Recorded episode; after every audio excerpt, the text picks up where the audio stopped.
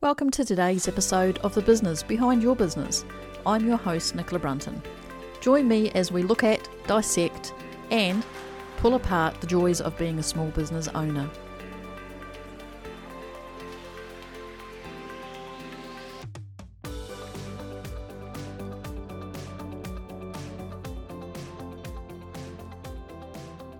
Hi, everybody, and welcome to episode six soft skills and hard skills. Today, we will be looking at what are exactly soft skills and hard skills. You probably hear them talked about when you go for a job interview, or sometimes you may go through a recruitment agency and they'll ask you about your soft and hard skills. You may have them listed on your resume, or you've got a professional profile if you're in business. Today, we're just going to kind of delve a little bit into some of the things around what makes a hard skill, what makes a soft skill, and what's going on in as far as trends at the moment around soft and hard skills, and just really just take a little bit of a more in-depth look at this subject. So I hope you enjoy. Okay, so let's look at each one individually. Soft skills. What are soft skills? Normally, soft skills are very hard to measure, so they're more difficult to define. They can be things like interpersonal skills, traits, character profiles. So at the moment, the top five most in demand soft skills through 2020 and 2021 were creativity, persuasion, collaborations, adaptability, and emotional intelligence.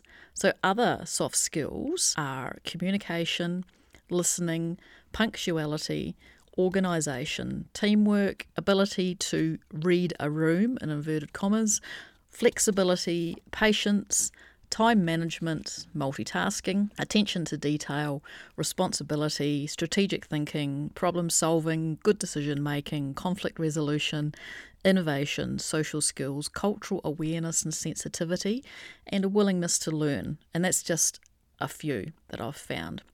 So, unlike soft skills, hard skills are much easier to quantify and define.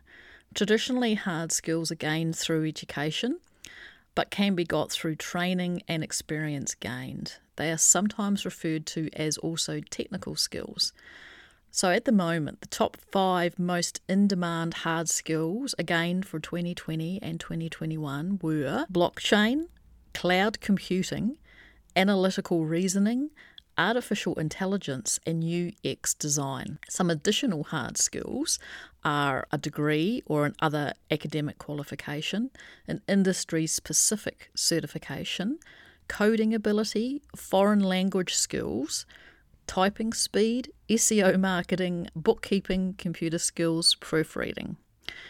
Some more categories to break down again for hard skills are communication skills, including copywriting, being able to speak more than one language, editing, researching and reporting, translation, transcription, word processing, various forms of digital communication.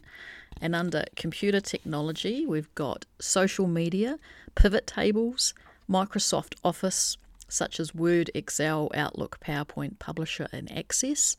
HTML and CSS coding, WordPress, JavaScript, content management systems or CMS, Adobe Suite, and such like. Under data analysis, we've got data engineering, database management, data mining, data visualization, web analytics, and research. Finally, in the hard skills we're going to talk about today is accounting. So, Microsoft Excel knowledge, ERP knowledge, Microsoft Visual Basic knowledge uh, accounting software such as QuickBooks, Xero, MYOB, and quite a few others as well, and big data analysis. So, something to consider is that hard and soft skills can trend and change from year to year. Who knew? but like the outfit in our wardrobe, if you keep it long enough, it may come back into vogue.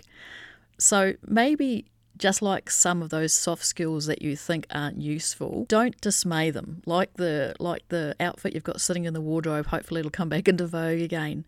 Studies have shown that some leaders with soft skills can increase team performances by up to 30%. A recent report published by Deloitte's Australia, named Soft Skills for Business Success, talks about the importance of obtaining and measuring soft skills to better understand areas that need to be improved in the Australian workforce and businesses.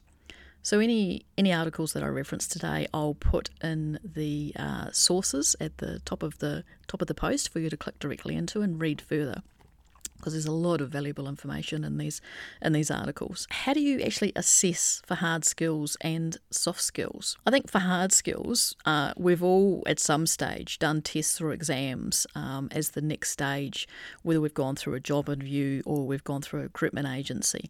Normally, they're done with a computer skills assessment of some sort a work sample test that may be relevant to what you're applying for, or a kind of basic comprehension math or writing assessment. And for soft skills, the assessment may be asked maybe during the interview process through questioning that will focus on you talking about your personal experience in the workplace.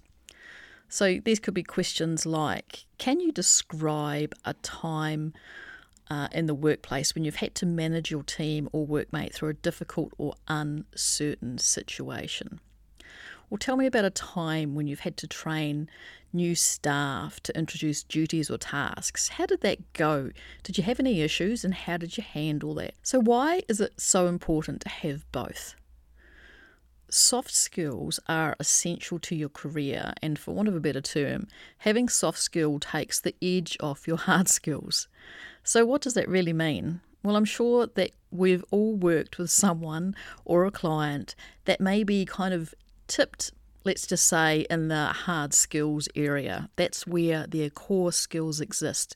And they may just be lacking a little bit in having some soft skills. Someone that springs to mind, or an industry that springs to mind, is accountants for me. I mean, don't get me wrong, I love accountants and I've worked with many great accountants over the years. Uh, as a bookkeeper, I'm sort of down the rung from uh, working with accountants and I do a lot of uh, interaction with accountants. But in all honesty, some of them, some of them that I've worked with over the years have been a real struggle. They have uh, not had any sort of personality, or they've really struggled with their communication, and also kind of reading situations. Do you see what I mean? I mean, sometimes hard skills lend themselves particularly to uh, academics, sometimes, not always, but it seems to be particularly the case. Our soft skills balance out when faced with an oversupply of hard skilled colleagues, clients, and sometimes even family. Uh, hard skills are necessary to successfully perform technical tasks in your job and your business. So there's definitely a balance needed of both. So, COVID 19 and how soft skills have been portrayed as more important than ever. I recently came across a brilliant article, The Importance of Soft Skills in a Post Pandemic World. Again, this will be referenced under the source if you want to go and click and read on the full article, which I highly recommend. So, this was posted from Forbes and it was focused on how the pandemic has changed perspectives and the importance of soft skills has directly impacted business leaders through their needing to understand the importance of kindness, empathy, resilience, ethical behaviour, and other positive character traits. And of course, those are all soft skills. So, in summary, today, I'm definitely more of a soft skills person. Uh, graduating from the Heart of School Knox, and I have gained mountains and mountains of experience through doing and just needing to get it done. But I've spent the last 15 years gaining my hard skills through training at my own pace, and I absolutely love it.